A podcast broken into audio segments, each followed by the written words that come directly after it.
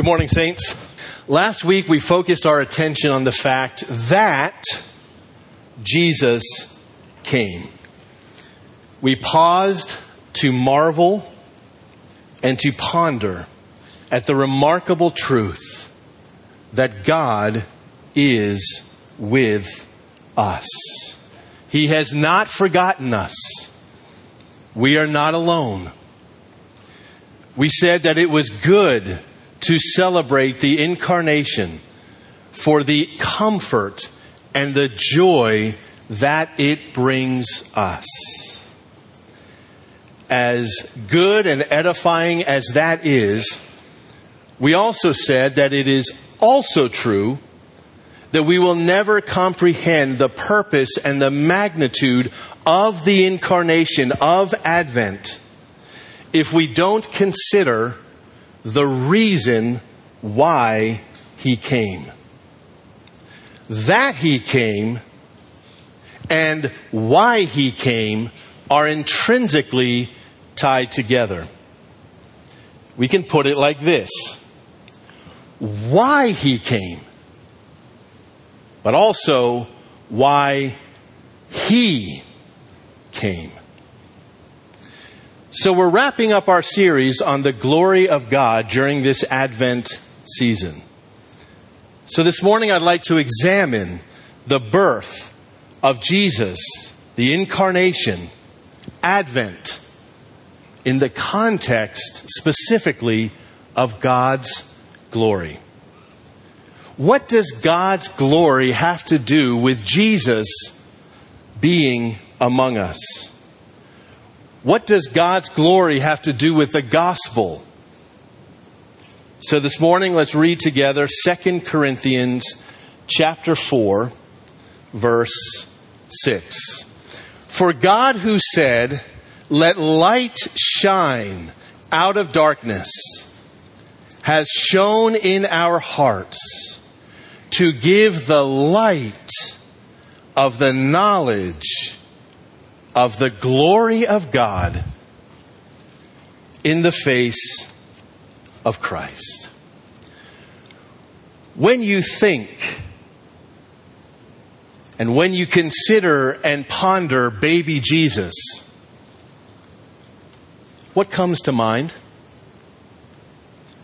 This time of year when we celebrate the advent or the coming of Christ, what do you think about? I sincerely hope that this year and every year moving forward, when you think of Christ being born amongst all the other beautiful truths, that you will immediately think of the glory of God. The glory of God when the angel appeared to the shepherds, and the glory of God when you consider who Jesus is. The wonder and the beauty of the gospel is this. When the Lord Jesus becomes our Savior, our Lord, personally, the glory of God shines in our hearts. The gospel is a work from the inside out as God transforms us to be more and more like Jesus. Who Jesus is and what he does is so profound. He is more than just a teacher or a rabbi. He is more than merely a prophet or even a special man of God. Because of who he is, the glory of God shines in our heart. Only, only Jesus can do this. This is worth unpacking. So this morning we will address the question why did Jesus come? What was the purpose of Jesus coming in the first place? When we celebrate Christmas, when we celebrate the Advent, what is it that we are actually celebrating? What was his purpose? What was the end goal? Why would Jesus have to leave heaven to come down to earth? Not too long ago, we spent a few months answering the question why did Jesus die? What was the purpose of the cross? Our question today is intrinsically tied to that very question. We cannot separate the two questions. Why was Jesus born and why did Jesus die? So this morning I'd like to give you five very specific reasons why Jesus came. And for those of you who know and remember Pastor Steve, he will be very proud of me this morning. They all start with the letter R.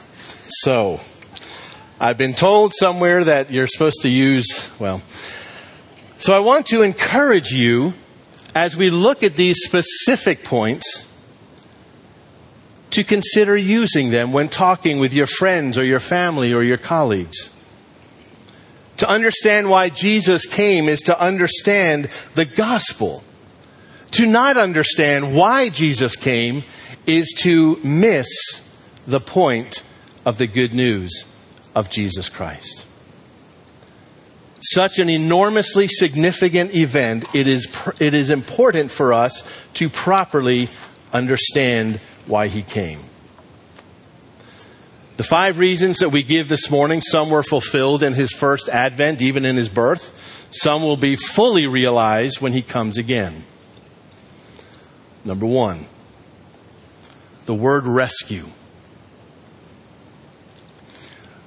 The New Testament says that we have been rescued, that we have been delivered. When you talk about someone being rescued, there is an implicit understanding that we were in danger. That the person being rescued or delivered needed help. If something did not change, they were headed in a bad direction with a bad outcome. This is, of course, exactly, precisely how the New Testament describes each and every one of us.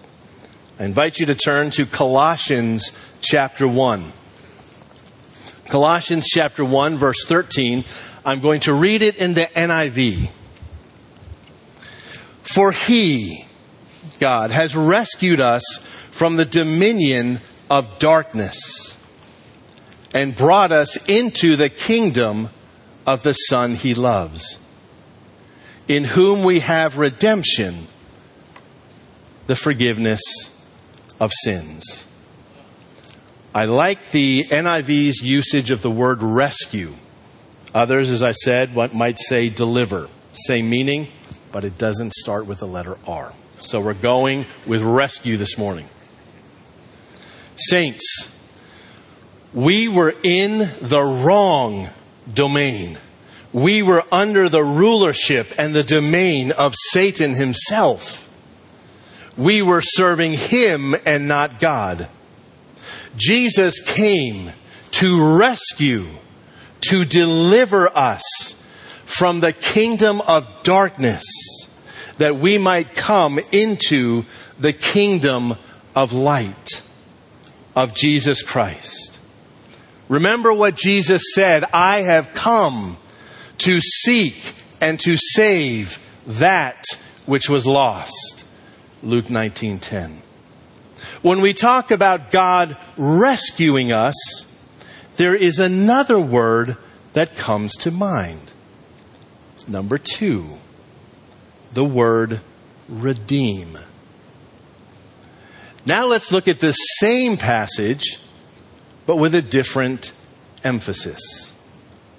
For he has rescued us from the dominion of darkness and brought us into the kingdom of the Son he loves, Jesus, in whom we have redemption, the forgiveness of sins.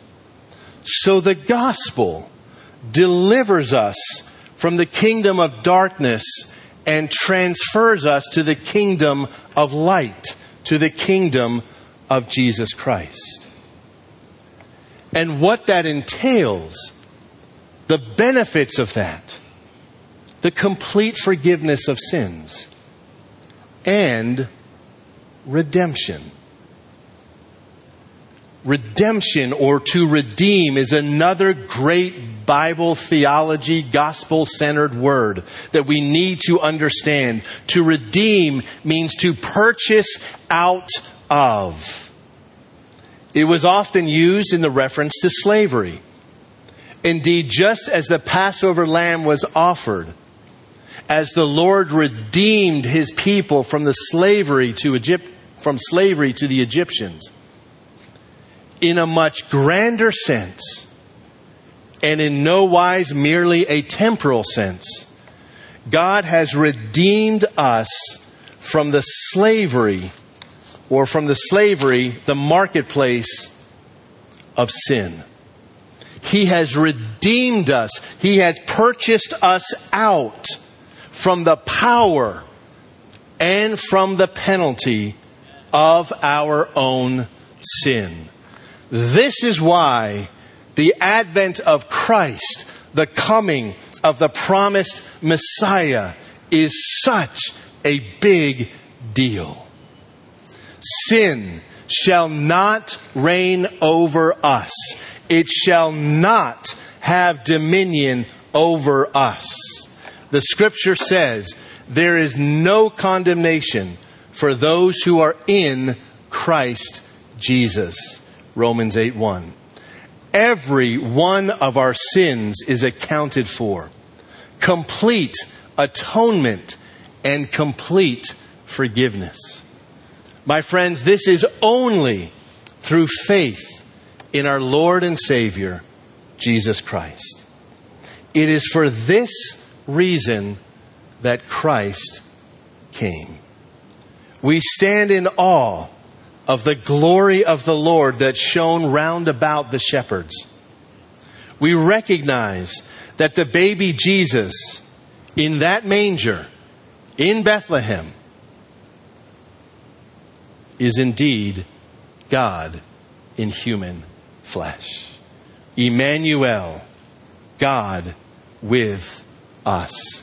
It is why in Acts chapter 20, verse 28, Scripture specifically says that God has purchased us with His own blood. This was no small transaction at the cross. The blood that was shed upon the cross was that of the God man. It is only the blood of Jesus that has power to redeem sinners from sin. It is why in the old hymn, the old rugged cross, it is why it is so endearing to so many. On a hill far away stood an old rugged cross, the emblem of suffering and shame. Oh, and I love that old cross where the dearest and best for a world of lost sinners was slain. There's beauty to it because we know who it was that was upon that cross and what he did for you and for me. Number three,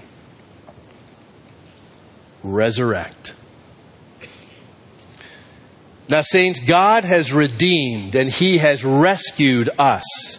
We do not serve a dead Savior we do not point people to the grave of our leader. Far from it. We know that the Lord Jesus was raised on the third day. We know that it was God's plan all along from before the foundation of the world. We know that death had no jurisdiction over him, no power over him. He paid the price on the cross and on the third day, he rose again. Now, let me tell you something. as you sit in awe and wonder at that baby Jesus in the manger, remember that that baby would lay down his life for you. But death could not hold him. His death was not the end of the story, but in many ways, the beginning.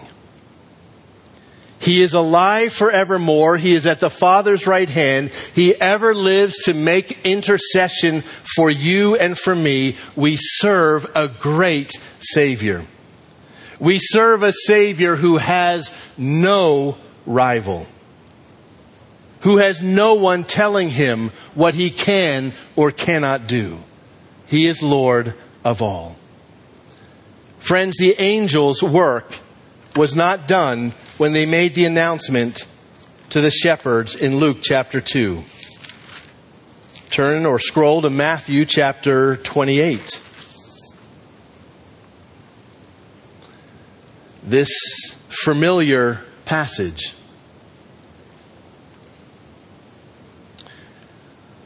But the angel said to the woman, to the women, Don't be afraid. For I know that you seek Jesus who is crucified. He is not here, for he has risen. Just as he said. Come see the place where he lay.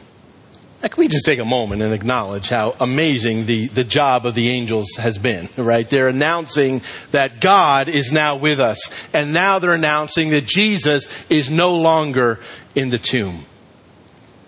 The angels rejoiced at Jesus' birth, and it says in Scripture that they long to look in and understand exactly what God is doing in redemption. But the story of Jesus would unfold all throughout Matthew's gospel. As the apostles in other places as well so faithfully rendered for us. We focus this month on the beginning of the gospel, but it's tied together with the end of his gospel account. To the doubting, to the fearful, the angel says, Come, come. Look where he lay. He's not there. He has risen exactly as he said he would do.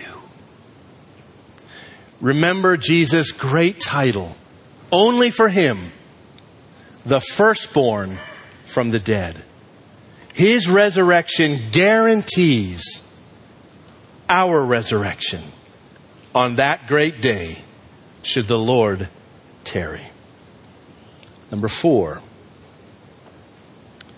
renew. This is a very important word. It can be applied to our very hearts, but also to creation itself. The world needed a complete makeover. And we are still longing for the completion of that. Friends, when we lose a loved one, we so often consider the promises of God. There's a very precious promise in which God promises to wipe away every tear as we enter into eternity, the new heavens and the new earth, fellow saints, there will be no tears that persist. Our full and final healing. No more temptation, no more grief, no more broken dreams, no more heartache, no more insecurity, no more relational conflict, no more relational disasters, and the list goes on. Listen to what God's Word says in Revelation chapter 21, verse 5.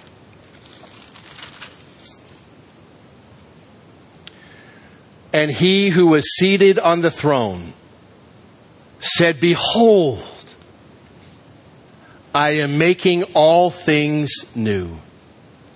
He also said, Write this down, for these words are trustworthy and they are true. Remember the word behold. It means, look at this. You won't believe this. You got to pay attention to this. I am making all things new. And it is a trustworthy statement that we can trust fully. God is making all things new. We're in the now but not yet stage. We're awaiting the final fulfillment, the complete fulfillment of this. We miss so deeply those who have gone before us. But we do know that those who have died in the Lord are in a better place. By far. We mourn, but not as those without hope. Friends, Jesus came to make all things new. If anyone is in Christ, he is a new creation. Old things have passed, and all things, behold, all things have become new. 2 Corinthians chapter 5 verse 7. Creation itself will be renewed or recreated. Friends, this is why Jesus came. He did not merely come to teach us how to live a better life or how to be more fulfilled. Surely that was a part of what he taught in the sense of following God more fully. Fifth and final, the word reign. Jesus did not come ultimately to take his place amongst the myriads of leaders in world history. Far from it. He came to be Lord of said leaders. He came to be King of kings and Lord of lords, that at the name of Jesus, every knee will bow and every tongue confess that Jesus is Lord to the glory of God the Father. Philippians chapter 2. When we take Jesus as our Lord and Savior, we are confessing his deity. We are confessing his rulership. Listen to what God's word has to say on this matter. The end of Ephesians chapter 1. Ephesians chapter 1. Talking about the power of God at work in Jesus Christ, verse 20. That God worked in Christ when he raised him from the dead and seated him, past tense, at his right hand in the heavenly places, far above all rule and authority and power and dominion and above every name that is named, not only in this age, but in the age to come. Saints, this is your Savior. When we sing, Let earth receive her King, we do so for a reason. I want you to remember that you serve a mighty Savior. Trust Him completely, follow Him fully, and honor Him with all that you've got. Yes, He came as a humble baby, but there is no one anywhere who has a higher name than he has. Finally, let's tie all of this together with a bold statement of the glory of God in the face of Jesus Christ. When we consider that Christ died for our sins I want you to see this profound statement in 1 Corinthians chapter 2 verse 8. Speaking of the gospel, Paul says, None of the rulers of this age understood this, who Jesus is. For if they had, they would not have crucified the Lord of glory. That is your Savior. That is why we say over and over and over again that Jesus is not merely a good person. Contrary to 1.6 billion Muslims in this world, Jesus is not merely a prophet amongst others. He is the Son of God. It is why we stop and celebrate this time of year that God is with us. Crucifixion was a horrible death. It was designed to humiliate people. We know this is why Jesus came ultimately to die for our sins. There's no pretty way to put it. There's no neat way to talk about the crucifixion, about the Roman cross. Jesus died nailed to a cruel Roman cross, coarse wood with splinters all throughout, covered in his own blood and saliva. But notice what Paul says in this verse. Think of our series on the glory of God. If they would have truly known who they were dealing with, they would not have crucified the Lord of glory, the Prince of glory. Friends, this is such a rich and clear Bible reference that tells us exactly who Jesus Christ is. He is the Lord of glory. What a lofty title. And they took him for just a regular criminal a spiritual leader who has gone off to the extreme, or a rabbi. He says, Oh, if they would have known, they would not have done to him what they did. They would have worshiped and served him. But praise God for the Lord's plan. Without the death and the burial and the resurrection of Jesus Christ, there would be no redemption of sinners. Saints, in a moment we're going to transition to communion. Communion is that special opportunity to be reminded deep in your soul that Jesus Christ is Lord and that He has shed His own blood for you. It is a tactile experience in which we feel the bread, we drink the cup, and we're reminded of God's unconditional love for us. My friend, this morning, if you question your soul's worth, if you wonder if you even matter at all, especially to God, I commend this verse that we just read especially to you. Just as we sat in awe and wonder last week at the glory of God shining round about the shepherds this morning, we remember how that story progressed and how that story ended. There is your Savior, the one who came to rescue you, and He is the Lord of glory. He is the Prince of glory, and He has willingly laid down His life for you. He has laid down his life to rescue you, to redeem you, and a bonus, to reconcile you. Remember, this is not how the story ends at the cross. He indeed is resurrected, he reigns, and we will see the fullness of his reign when he returns and renews all things. Fellow saints, let us not be sloth in our service towards the Lord.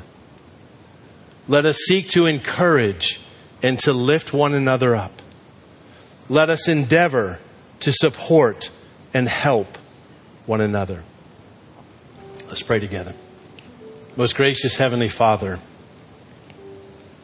thank you for your love and your care for us. We know it is true every single day of the year. But it's good because we need to be reminded in a special way that you are with us. Emmanuel, God with us. We thank you for your gracious promises. I will never leave you. I will never forsake you. We thank you for that beautiful and profound gospel promise in Romans 8 that you will, through your resolve and your faithfulness, you will transform us. You will conform us fully and finally and forever to the image of your dear Son, Jesus Christ. We thank you that you sent your Son. We thank you for his full and complete obedience in all points. We thank you that he was obedient even to death, to death on a cross, to redeem us, to rescue us, to reconcile us to you. Thank you for the rich meaning that we as believers in Jesus Christ cherish during Advent season. Thank you for the rest of the story. Thank you for the purpose of the Advent. That our sins, not in part but in full, have been nailed to the cross and we bear them no more. Thank you for the brotherhood and the sisterhood that we have in Christ. Here, Nigeria, Japan, Kazakhstan, Brazil, everywhere. Your people who have believed on the Lord Jesus Christ have had their sins forgiven, who cherish the hope of eternal life. Christ in you the hope of glory. Thank you. It's in Jesus' name that we pray. Amen.